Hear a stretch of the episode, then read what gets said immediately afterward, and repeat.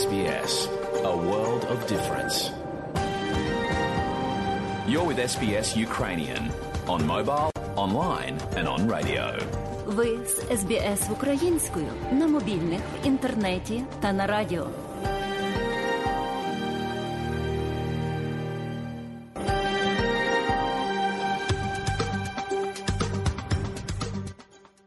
Щирі вітання усім, щирі вітання усім, хто слухає українську програму Радіо СБС сьогодні, 14 квітня 2022 року. І я, Богдан Рудницький, дякую вам, що слухаєте Радіо СБС. А сьогодні, шановні друзі, у нашій радіопрограмі ви почуєте, як завжди, короткий огляд новин Радіо СБС. Про події на наших рідних землях нам розкаже київська журналістка Людмила Павленко. У нас сьогодні продовження розмови із професором Марком Павлишиним про українську громаду у Нобелпарку, яка зорганізувала курси англійської мови для новоприбулих. Розкаже нам Орися Стефан. Також буде дещо про громадську зустріч, яка відбулася у Сіднеї. Буде звичайно мова про наступні федеральні вибори в Австралії. Буде звичайно і більше цікавого і важливого, тому залишайтеся з нами і слухайте Радіо СБС.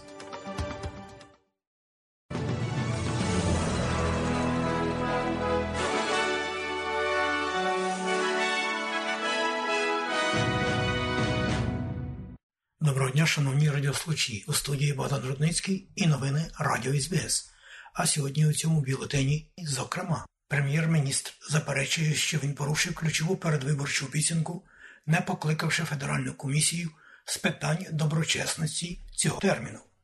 Показники безробіття залишаються стабільними на рівні 4%. І у спорті Ліверпуль і Манчестер Сіті відновлюють свій внутрішній поєдинок у фіналі Кубка Англії. А далі про усе по порядку. Прем'єр-міністр Скотт Моррисон заперечує, що він порушив ключову перевиборчу обіцянку, не покликавши Федеральну комісію з питань доброчесності за минулий термін. Коаліція не змогла представити свою модель для комісії у парламенті, заявивши, що не буде виносити її на голосування доти, поки лейбористи не пообіцяють прийняти її. Але експерти з правових питань широко критикують політику коаліції, кажучи, що вона не матиме достатньо повноважень для притягнення корупціонерів до відповідальності. Ліберальний депутат Бріджіт Арчер займає маргінальне місце баса в північній Тасманії. I think that all sides of politics think that we should have a national integrity commission, and my view has always been my view has always been no, I certainly do. Я думаю, що всі політики з різних сторін згодні з тим, що у нас повинна бути національна комісія з питання доброчесності. Моя думка завжди була такою: ні, я не хочу моделі лейбористів. Моя точка зору завжди проходила весь час, що у цьому всі політики повинні об'єднатися, щоб зробити це на двопартійній основі. А прем'єр-міністр перебуває в Тасманії, намагаючись утримати на майбутніх виборах два ключових маргінальних місця Бредена і Баса, після того, як лідер опозиції Ентоні Албанізі оголосив про збільшення витрат на охорону здоров'я в цьому регіоні на початку цього тижня. Пан Морісон пообіцяв пакет для лісового господарства на суму 220 мільйонів доларів, щоб забезпечити близько 73 тисячі робочих місць у цій галузі.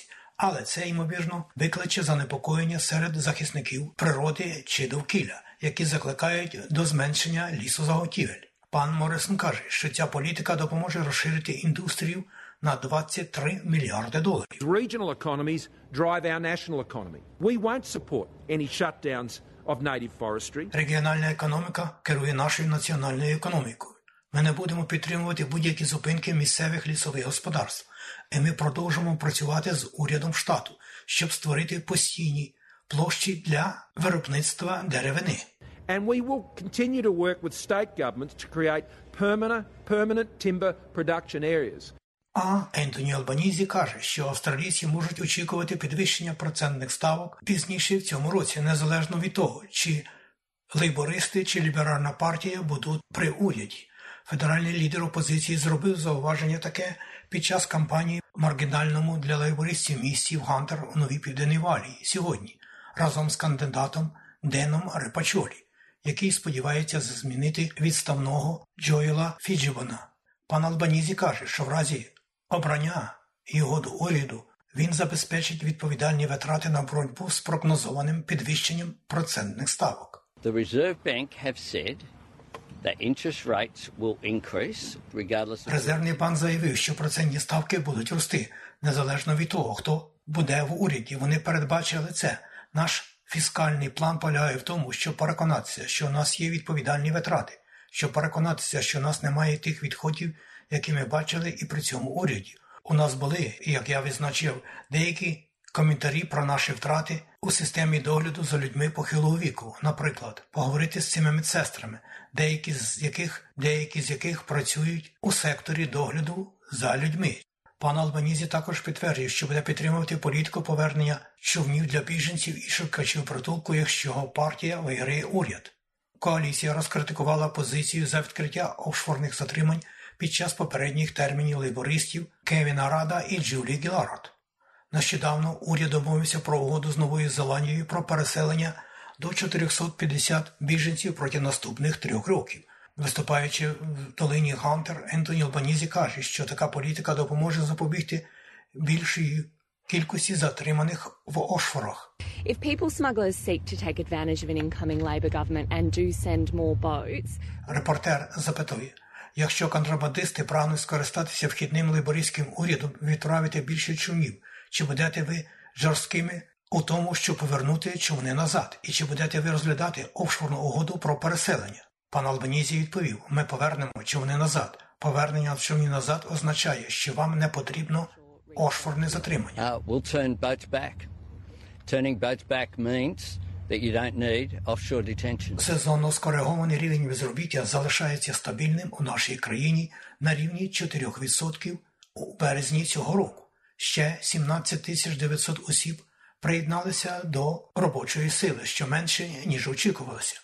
Економісти прогнозували, що рівень безробіття знизиться до 3,9%, що стане найнижчим показником з 1974 року. А представники Австралійського бюро статистики ABS кажуть, що безробіття продовжує падати швидше для жінок, ніж чоловіків.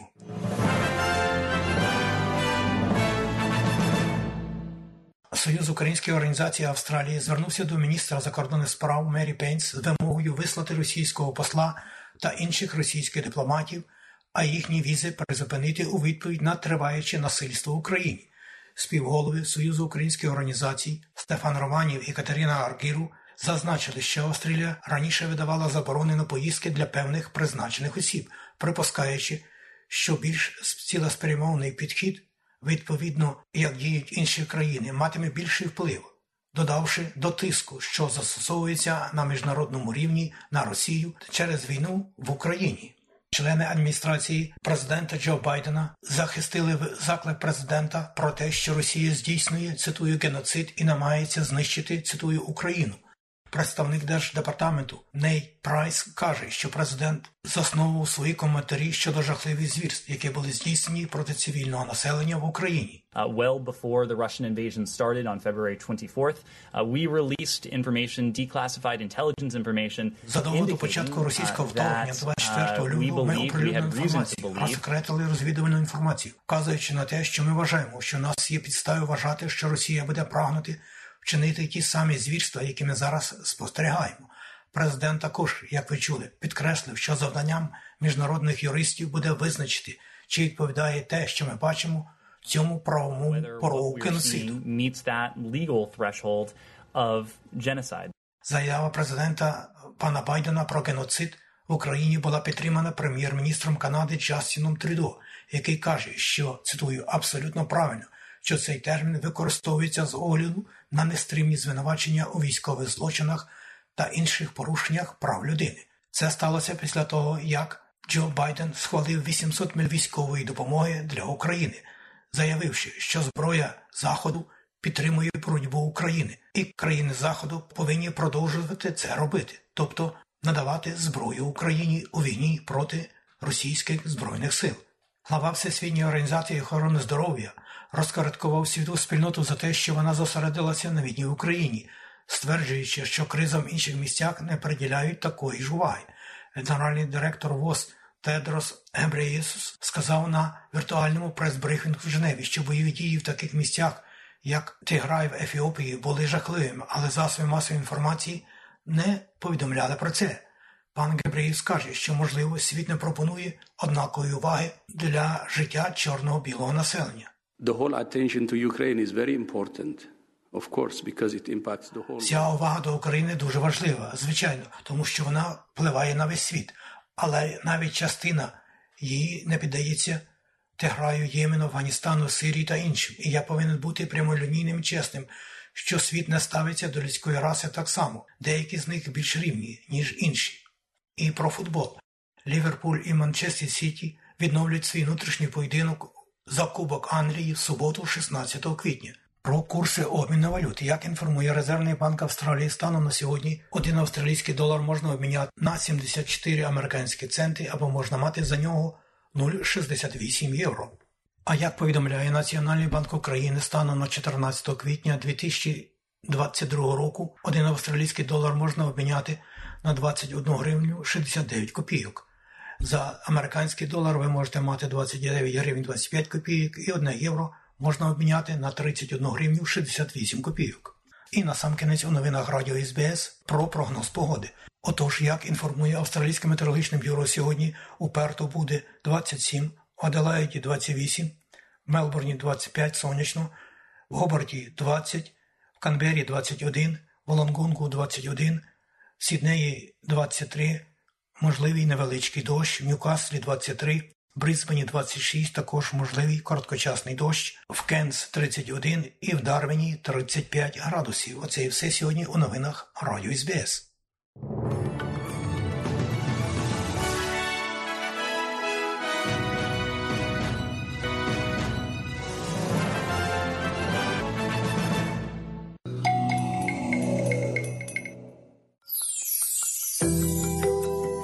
Ласкаво просимо додому на СБС українською.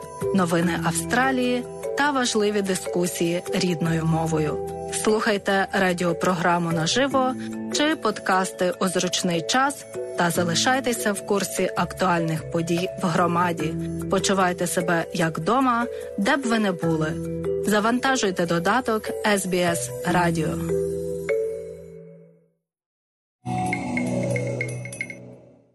А далі, шановні друзі, у нашій україномовній радіопрограмі Вістки із рідних земель, з якими вас ознайомить сьогодні журналістка Людмила Павленко.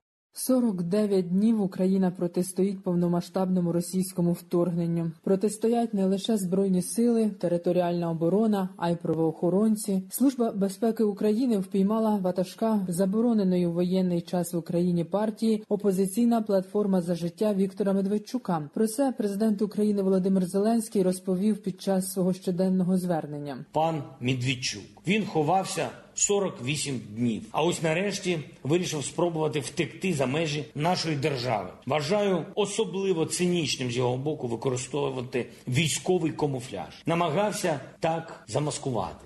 Ось такий вояка, ось такий патріот. Що ж, якщо Медведчук сам обрав для себе військову форму, він підпадає під правила воєнного часу. Пропоную Російській Федерації обміняти цього вашого хлопця на наших хлопців і наших дівчат, які зараз в російському полоні. Розповів Володимир Зеленський під час свого щоденного звернення. Повний виклад звернення президента України традиційно наприкінці матеріалу. Нагадаю, Віктор Медведчук, підозрюваний у державній зраді, перебував під домашнім арештом, але за кілька днів до російського повномасштабного вторгнення в Україну виїхав зі свого маєтку. Ще раніше виїхала спочатку до Білорусі, а потім до Росії. Дружина Медведчука Оксана Марченко. Як розповів радник міністра внутрішніх справ Сергій Лещенко, це свідчить про те, що Медведчук знав точно про початок російського повномасштабного вторгнення. Чи зазнає арештований Медведчук покарання в Україні, чи буде обміняний на українських полонених або цивільних людей? За словами радника глави міністерства внутрішніх справ, це будуть вирішувати компетентні компетентні органи правосуддя. Є інформація, що всю його е, шайку, яка складалася в тому числі там з заступника глави ФСБ бесіди, Суркова і так далі, зараз активно трясуть вже нові керівники російських спецслужб на предмет розбазарювання коштів, які виділялися на створення так званої української вісни. Ну або як завгодно назвіть цей сценарій загарбання України через створення мережі агентів впливу всередині країни, фейкових громадських організацій, рухів, медіа середовища, фазі силових структур і так далі. Все це е, коштувало дуже дорого російському бюджету і перевилилося в те, що Медведчука з'явилася яхта за 200 мільйонів доларів, палаци, приватні літаки і так далі. А руська вісна провалилася в самому зародку через ненависть. Тому можливо Медведчуку спокійніше зараз е, в українській тюрмі на довічному ув'язненні, ніж бути е, в Росії, десь поставленим до стінки, розстріляним за законами військового часу. Збройні сили України звільнили Київську область від російських військ, але ризик поновлення агресивних дій щодо інших регіонів, не тільки сходу, можливий. На цьому вкотре наголосила заступниця міністра оборони України Анна Маляр. Ключова задача російських військ це схід, і вони намагаються закріпитися на географічних кордонах Луганської і Донецької області. Вони розглядають на сьогодні Херсонську і Харківську область як області застосування своїх збройних сил. Але разом з тим можлива загроза і щодо інших регіонів України. Тому на сьогодні не варто розслаблятися. Війна в її активній фазі зараз на сході тривають дуже запеклі бої, і е, залежно від того, як будуть розвиватися обставини е, по інших регіонах. Буде зрозуміло, чи буде ворог просуватися далі. Наразі збройні сили роблять все можливе, щоб не дати ворогу просунутися вглиб території України. І треба не забувати, що на сьогодні високий ризик в цілому по державі можливості застосування хімічної зброї з боку Російської Федерації, бо вони розглядають такі сценарії.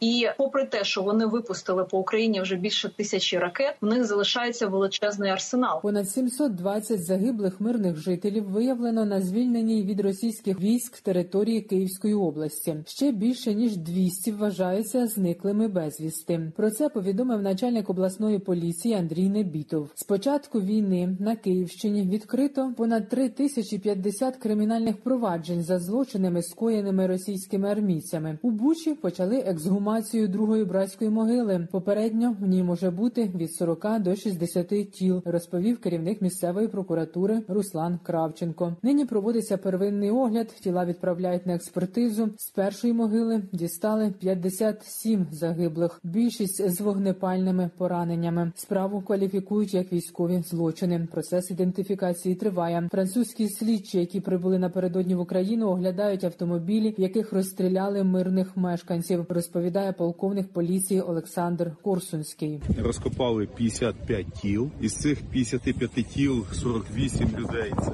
які реально загинули, тобто насильницькою смертю. 90% із них це кульові поранення голови. Плюс тут було поховання. е, Буквально дві години назад, чотири години назад дістали жінку з двома залишками двох маленьких дітей. Тобто вона загинула. Були два хлопчика, 10 і 4 роки. Ну від них мало що залишилося. Вони згоріли.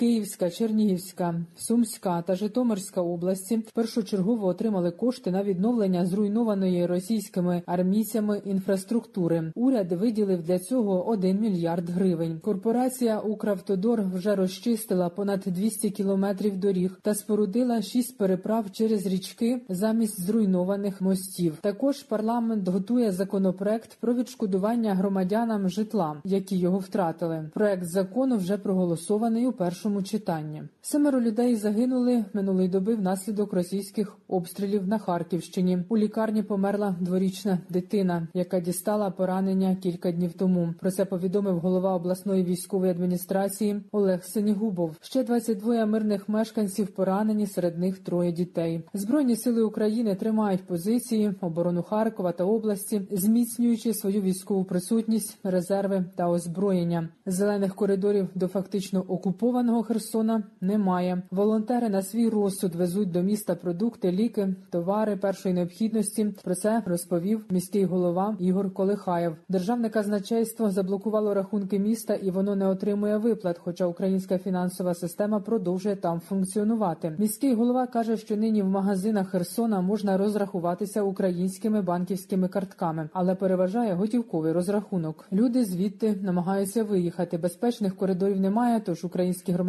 самотужки шукають можливості залишити окуповане місто. Заступник міністра енергетики України Фарід Сафаров повідомив про блокування російської хакерської атаки, що мала на меті відключення від електропостачання цілого регіону України і позбавила б електропостачання велику кількість цивільного населення. Розслідування встановило, що за цією атакою зі значною імовірністю стоїть давно відома хакерська група Сендворм. Це військові хакери Росії, які мають на меті виведення з ладу високовольтних електричних підстанцій, ураження мережевого обладнання. Україна поінформувала про інцидент міжнародних партнерів та інші енергетичні компанії, аби мати можливість попередити подібні спроби на енергетичних об'єктах у майбутньому. Росія переселяє українців до Сибіру та заполярне коло. Близько 100 тисяч біженців з України опинилися за тисячі кілометрів від рідного дому. Про це вже інформують не лише представники української влади, а й міжнародні журналісти. Зокрема, про це йдеться у матеріалі, опублікованому виданням «Індепендент». з посиланням на офіційні документи. Автор матеріалу пише, що 11 тисяч чоловік розподілили до Сибіру, 7 тисяч на далекий схід та 7 тисяч на північний Кавказ. Також українців мали відправити до Чечні, Інгушетії та Дагестану. Жителів портового міста Маріуполя попросили підписати документи, в яких стверджувалося, що українські війська обстріляли їхнє місто. Підписантам казали, що, начебто, вони не можуть повернутися України, бо мовляв зіткнуться з переслідуванням. Про такі процеси розповів і президент Володимир Зеленський. За його словами, вже більше півмільйона українців примусово переміщені на російські території. В них забирають всі документи, намагаються перевести у віддалені регіони Російської Федерації. Сіляко перешкоджають поверненню в Україну. Дітей розлучають з батьками. Є спроби направити українських дітей на незаконне усиновлення у російські родини. Далі звернення президента України Володимира Зеленського. Незламний народи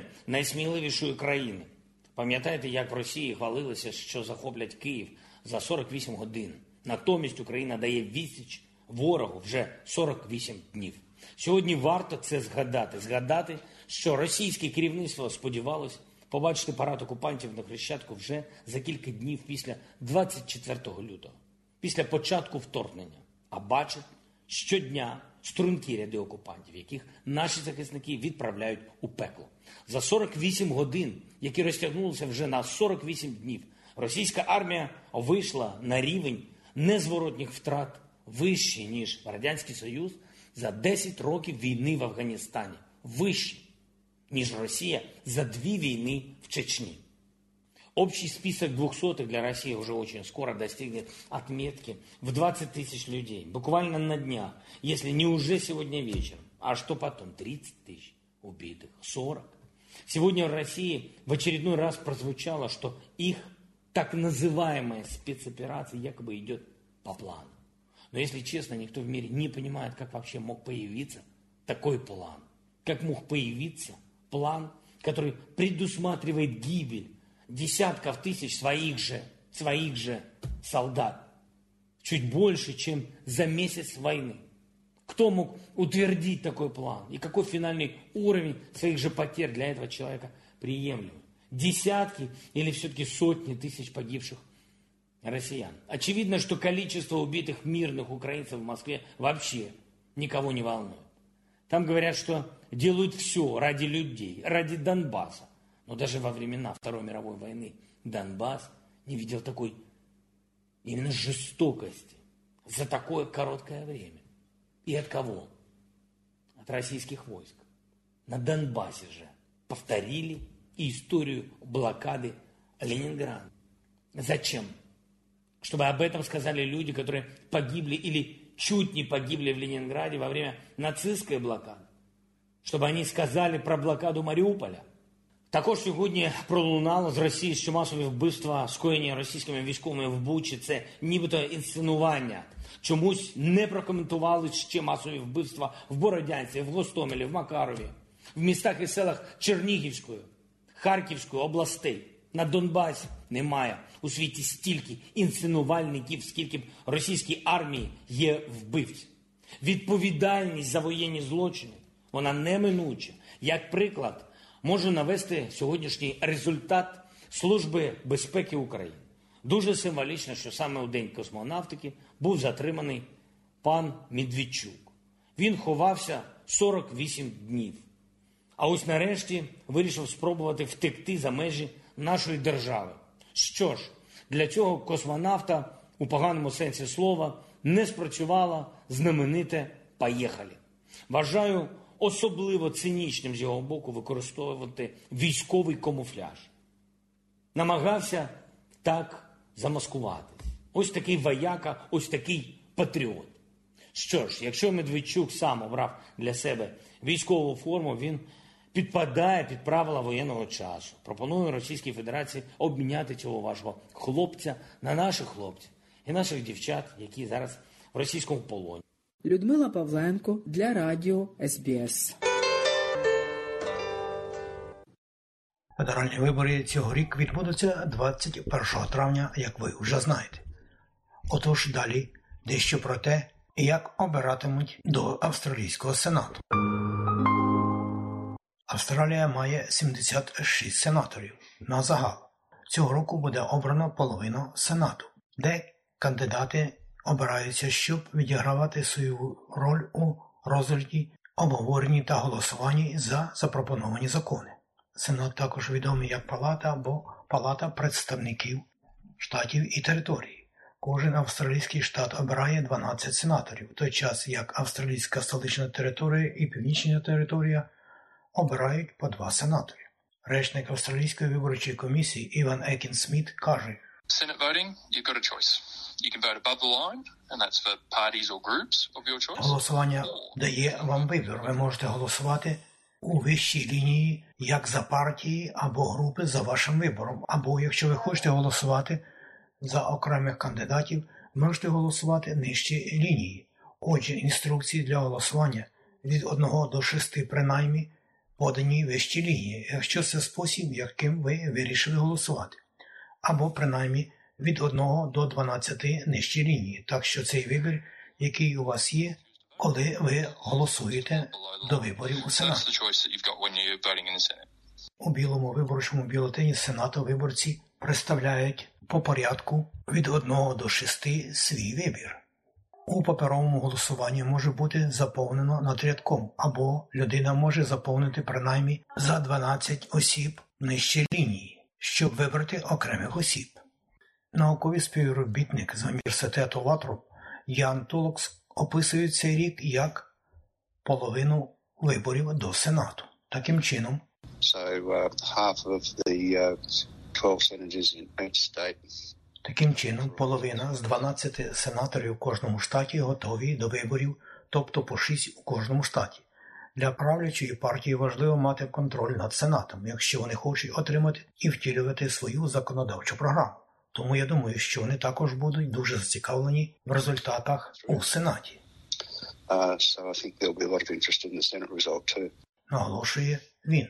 Сенатори штатів обираються терміном на 6 років, причому половина з них обирається кожні 3 роки, у той час як територіальні сенатори служать лише 3 роки. Виборці повинні знати, що вибір для позначення цифр вище лінії означає підрахунок голосів для партій або груп, а не окремих кандидатів у Сенат. І підрахунки результатів виборів до Сенату, як правило, займають тижні, а повний підрахунок не може бути завершеним до закінчення виборів, і тоді всі успішні сенатори можуть бути оголошеними. Пан Талос каже, що Сенат відіграє дуже важливу роль у політиці. It's important for uh, the governing uh, party to have Для control правлячої партії важливо мати контроль над Сенатом, якщо вони хочуть отримати свою законодавчу програму. Тому я думаю, що буде великий інтерес і до результату Сенату, сказав він. А ці нотатки за матеріалами СБС і Стефані Корсеті підготував Богдан Рудницький. Слухайте радіо СБС. Зробіть sbs.com.au риска Ukrainian вашою домашньою сторінкою. Слідкуйте за останніми новинами, поточними подіями та розвагами на sbs.com.au риска Ukrainian. Подобається слухати SBS українською? Запрошуємо до дискусії на нашій сторінці у Facebook. Приєднуйтеся до нашої спільноти та діліться своїми думками. SBS українською у Facebook. Федеральні вибори наближаються. Вони відбудуться, як ви вже знаєте, 21 травня. Отож далі сьогодні поговоримо про партію зелених Австралії. Отже, Австралійська партія зелених офіційно була започаткована 30 серпня 1992 року, коли представники від партій з різних штатів Австралії зустрілися в Сіднеї, щоб сформувати нову федеральну партію. Зростання і успіху було досягнуто, і партія зелених згодом стала третьою впливовою політичною фігурою в австралійському політикумі, завдяки в основному головного засновника і колишнього лідера партії зелених Боба Брауна. Доктор Боб Браун народився 27 грудня 1944 року в обороні у Новій Південній Валії.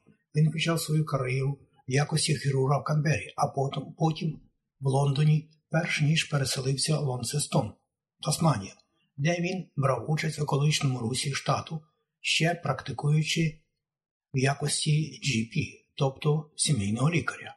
У 1972 році він став членом першої Австралії, так би мовити, зеленої партії, об'єднаної тасманійської групи, яка, на думку багатьох, почала тенденцію партії зелених у штатах незалежних партій. Австралійські партії зелених об'єдналися у 1992 році, щоб сформувати Федеральну австралійську партію зелених. У 1996 році пан Браун увійшов до федерального парламенту, а через два роки він був єдиним федеральним парламентарем від цієї партії.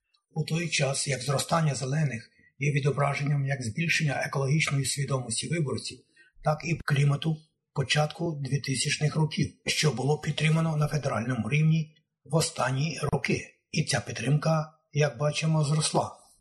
Доктор Пітер Чен, старший викладач кафедри міжнародних відносин Сіднейського університету, виокремлює. The support for the Greens is interesting because certainly you're right when you say that, um, particularly under the leadership of Bob Brown at the national level, uh, their Senate vote in the upper house. Підтримка зелених є цікавою, тому що безумовно ви маєте рацію, коли говорите особливо під керівництвом Боба Брауна на національному рівні.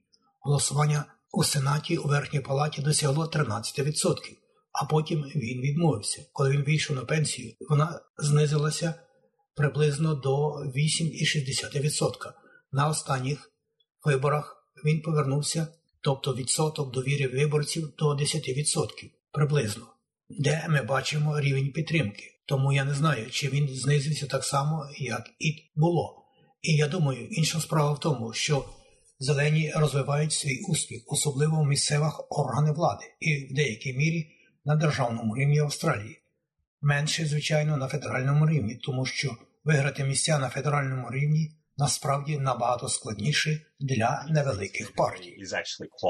You know, much more difficult for small parties. Партія зелених уклала угоду про співпрацю і довіру з лейбористами у 2010 році. Причому обидві сторони працювали разом над низкою загальних питань.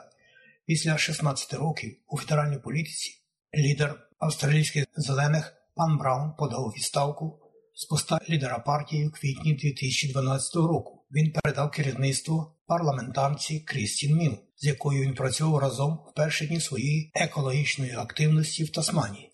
Багато хто стверджував, що це буде кінець партії зелених. Аргумент, який доктор Браун описав у той час як дуже неточний. This isn't the first time we've done this. I left the Tasmanian Parliament and she took on the leadership and there were all sorts of dismal... Це не перший раз, коли ми це робимо. Я залишив Тасманійський парламент, і вона взяла на себе керівництво.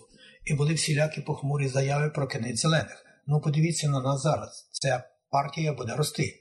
Я добре пам'ятаю, що був у цьому парламенті як єдиний зелений представник 10 років тому. Ось нам зараз 10.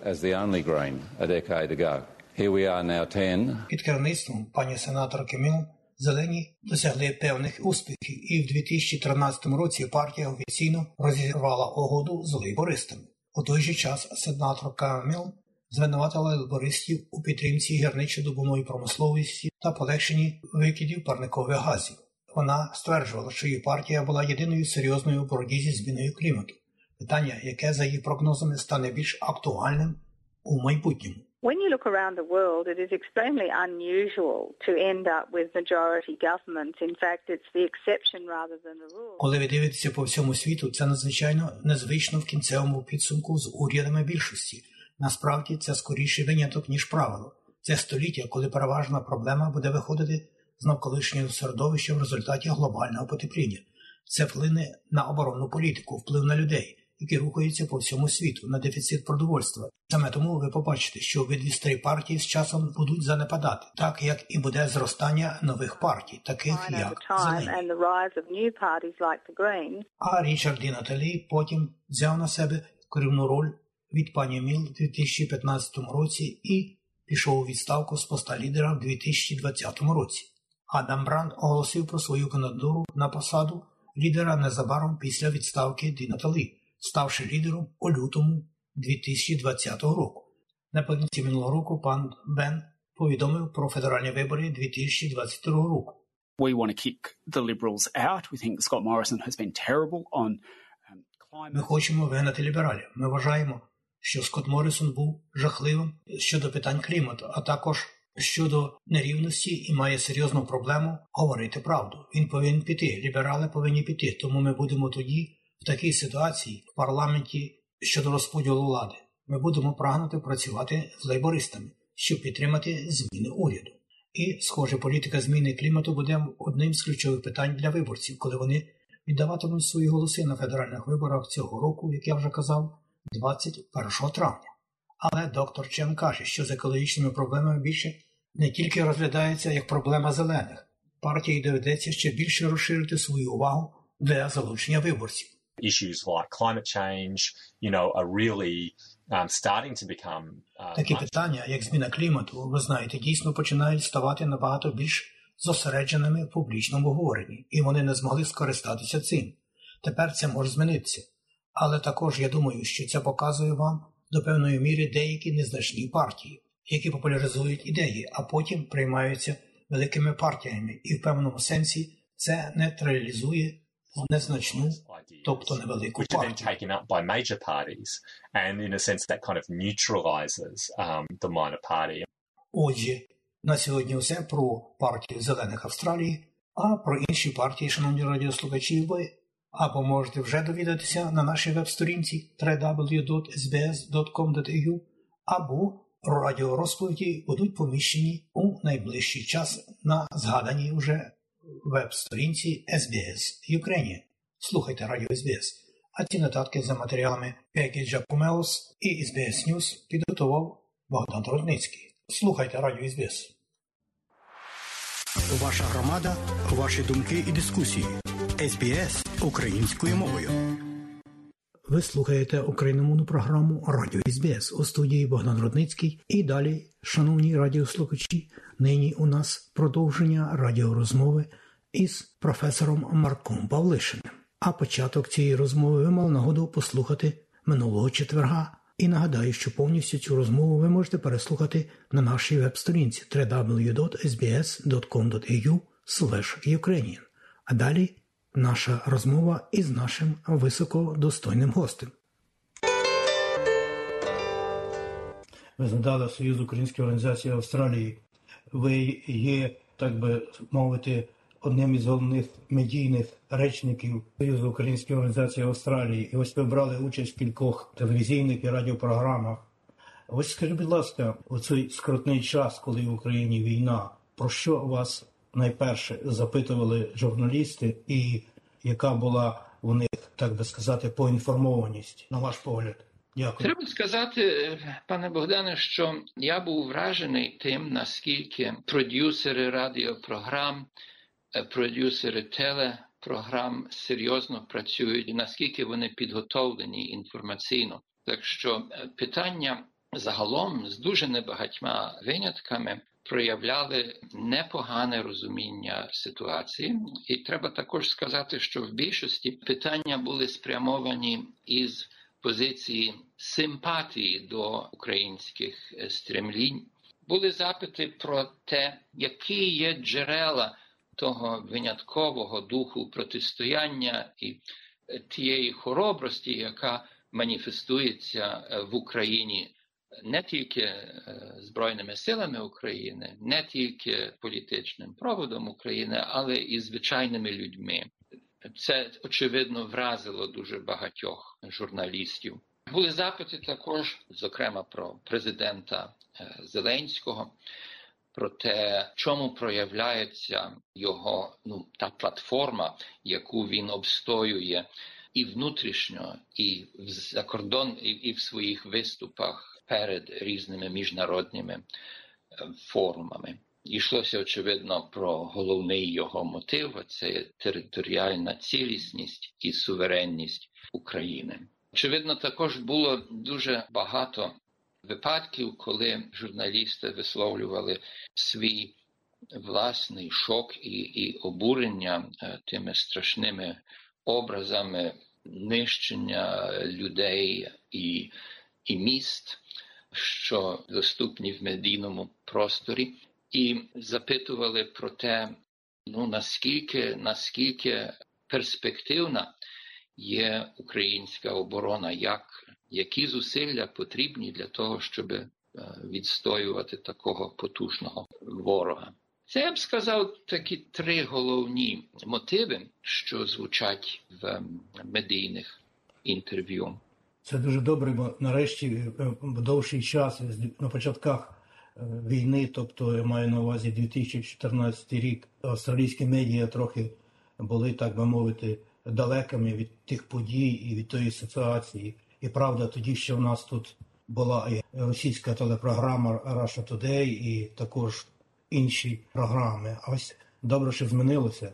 Нарешті, і справді уряд Австралії допомагає Україні. Ось як ви думаєте, дуже важко, звичайно, буде відповісти вам, як це все може закінчитися в Україні, ось з цими страхіттями, які зараз творяться, особливо тепер із Бучі, містечка, і як ви думаєте? Та ну ви маєте рацію, що це, це надзвичайно важке питання. Взагалі, питання про майбутнє є важкі, і на них можна відповісти тільки на підставі якихось кон'єктур. Очевидно, дух і сила українського опору величезні на височенному рівні, і неможливо собі зараз уявити, щоб українці, громадяни України чи український провід, уряд України, президент України погодилися із умовами, які хотіли б Україні запропонувати Владимир Путін і Російська Федерація. Очевидно, зараз, як підкреслює президент Зеленський, мова не може йти про які-небудь компроміси щодо території України. Але треба рівночасно мати на увазі, і це дуже правильно, що Україна постійно, незважаючи на ці принципові непогодження, проводить перемовини із е, Російською Федерацією. Так що діалог існує, і треба надіятися, що прийде час, коли позиція України в цій війні буде очевидно міцнішою від позиції загарбницьких сил. І на тому етапі треба надіятися, можна буде в цих перемовинах дійти до положення, яке є для України прийнятним. Очевидно, це положення, так як воно виглядає тепер, не дорівнює жодній капітуляції, яку хотіла би бачити де-факто російська сторона. Дякую вам. І на сам кінець хотілося б ще кілька слів від вас почути про студії українознавства, які завершилися при Монорському університеті, і ось нові плани. Яка ситуація сьогодні з цим? Пане Богдане, так, ви маєте рацію. Україністика в Монаші протривала довго, але на жаль, в контексті ковіду українські курси були е, припинені. Це насправді означало, що українська присутність у Монаші є тепер умовна. Вона маніфестується в тому, що я продовжую бути професором емеритом Монашського університету, але у міжчасі Українська громада Вікторії і допомоговий фонд українознавчих студій, себто ДОФУС, який є частиною нашої громади Вікторії, війшли в діалог із Мейбурнським університетом. Дійшли до того, що було підписано меморандум про порозуміння, зміст якого зобов'язує обидві сторони шукати взаємно вигідний спосіб встановити в Мельбурнському університеті позицію із україністики.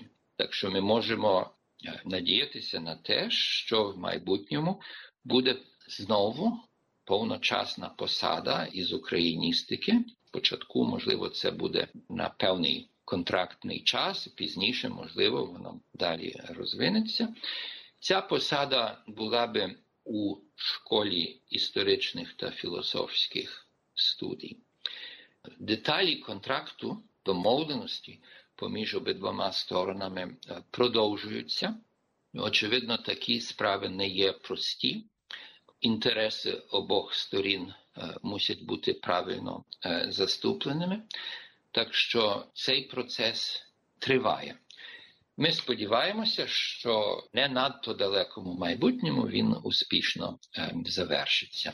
В міжчасі фінансова база для україністики в штаті Вікторія залишається такою, як вона була. Тобто допомоговий фонд українських студій ДОФУС далі диспонує над тою дуже значною сумою грошей, що в свій час наші жертводавці, зокрема великі жертводавці Віктор і Марія Рудевичі, пожертвували на підтримку українських студій. І коли буде відповідний контракт, ці ресурси будуть далі спрямовуватися на діяльність україністики тільки в іншому університеті, університеті Мейбурна. І нагадаю, що повністю цю розмову ви можете переслухати на нашій веб-сторінці www.sbs.com.au Ukrainian.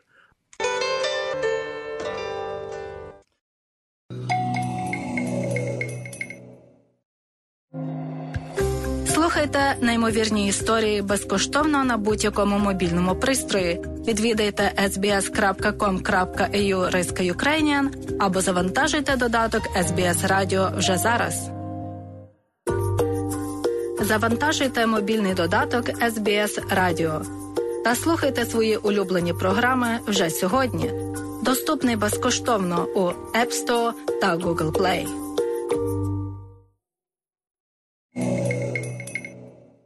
Федеральний уряд Австралії нарешті повідомив про візові питання та соціальну підтримку для українців, які прибувають із воюючої України.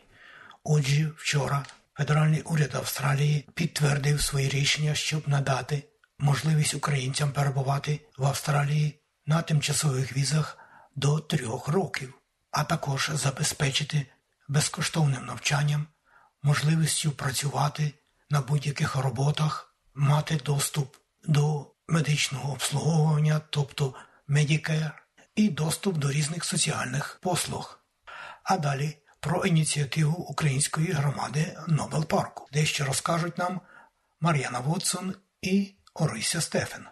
У Мельбурні організували безкоштовні курси англійської мови для біженців. Однією з проблем, з якою зустрічаються українці, які були змушені втікати від війни на батьківщині в Австралію, є мовний бар'єр. За словами пані Орисі Стефен, директора української суботньої школи у Мельбурнському передмісті Нобел Парк, серед переселенців є люди з різним володінням англійської, є такі, що майже не знають мови, а є люди, яким бракує практики спілкування. Щоб допомогти українцям вивчити англійську, у Нобел-парку були організовані курси англійської мови для дорослих та дітей. Вони відбуваються в українському добі на базі Української суботньої школи імені Лесі Українки. Більше про ініціативу розповідає пані Орися Стефан.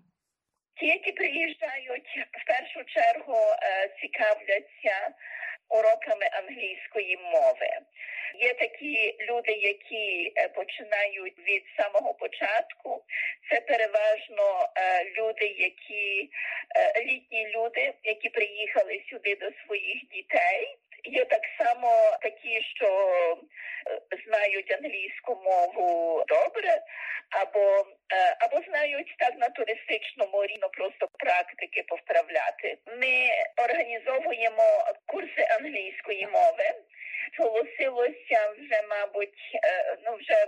Понад 30, мабуть, близько 40 осіб. Так, це є власне велика потреба зараз. Так що курс буде він буде проходити в понеділки, вівторки і середи від години 9.30 до 1.45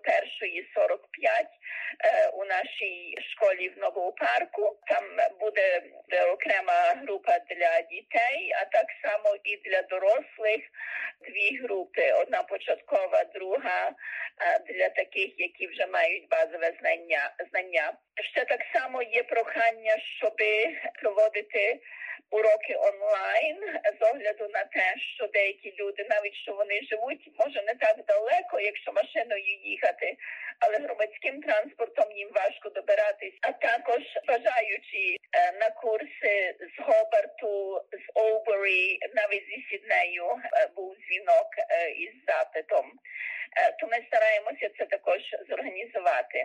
Дуже швидким темпом ті події розвиваються. Ми просто бачимо, що є багато потреб, і ми так на швидкоруч організовуємо різні речі. Пані Орисо, скільки будуть коштувати ці курси? Курси безкоштовно. Їх будуть проводити волонтери. І так само е, у нашій школі навчання для нових дітей, які приїхали з війни, є так само безкоштовне. Наш батьківський комітет е, взявся за шиття українських прапорів, шити е, прапори і продавати їх. За перший тиждень зібрали 3075 доларів на кризовий фонд України що ним провадить Союз Української організації Австралії, але наш батьківський комітет кажуть: ну дивіться, приїжджають нові е, сім'ї, їм потрібно буде допомогти. Так що створено при школі окремий фонд підтримки України Ukraine Support Fund. Туди йдуть е, власне приходи з. Е, продажі прапорів, так само із е, різних індивідуальних пожертв. Цього фонду е, буде оплачуватися навчання для дітей, які записуються до нашої школи.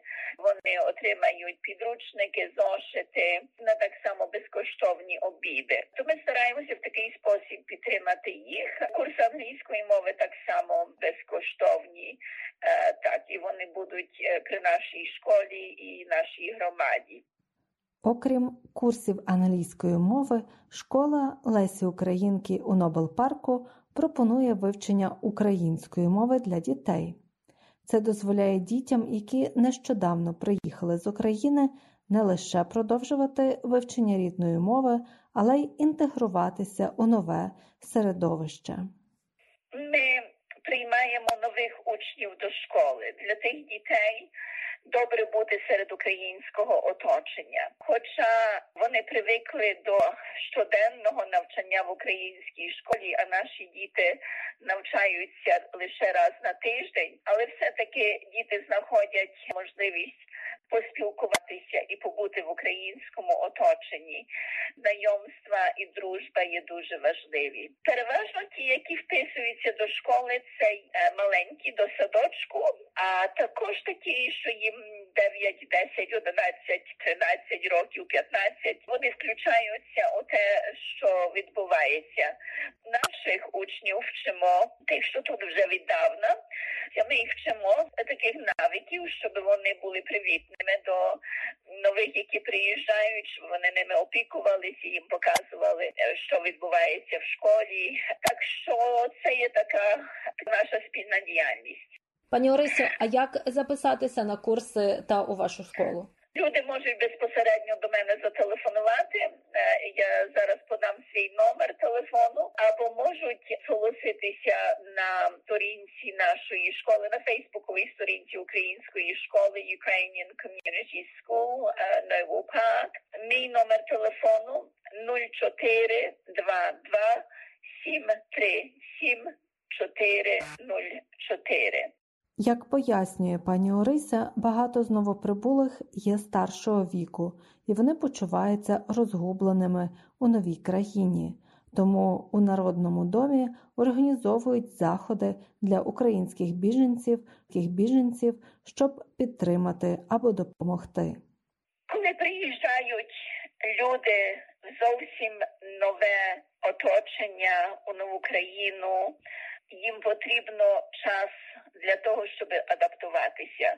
Люди приходять до нас, чують гамір української мови, бачать українське оточення і тішаться, що ось вони не є зовсім серед чужих, але що є між такими людьми, з якими можуть свобідно спілкуватися. Важливе це є, щоб люди мали з ким поділитися про те, що відбувається, могли поспілкуватися з такими людьми, які переживають те саме, що вони. І звідти виринула та пропозиція, щоб ми щосуботи організовували зустрічі за кавою, як ми їх звемо. Від 12 години до 2 години по обіді у нас відкриті двері. Матеріал підготувала Мар'яна Вотсон спеціально для SBS Ukrainian. А далі, шановні друзі, у нашій радіопрограмі давайте послухаємо Тетяну Колтуненко зі Сіднею, яка розкаже дещо про громадську зустріч, яка відбулася вчора, і слід сказати напередодні того, коли федеральний уряд Австралії оголосив про підтримку переміщених осіб із України у різних ділянках, зокрема щодо медичного забезпечення, соціальної допомоги, навчання та інших питань. Доброго дня, шановні радіослухачі.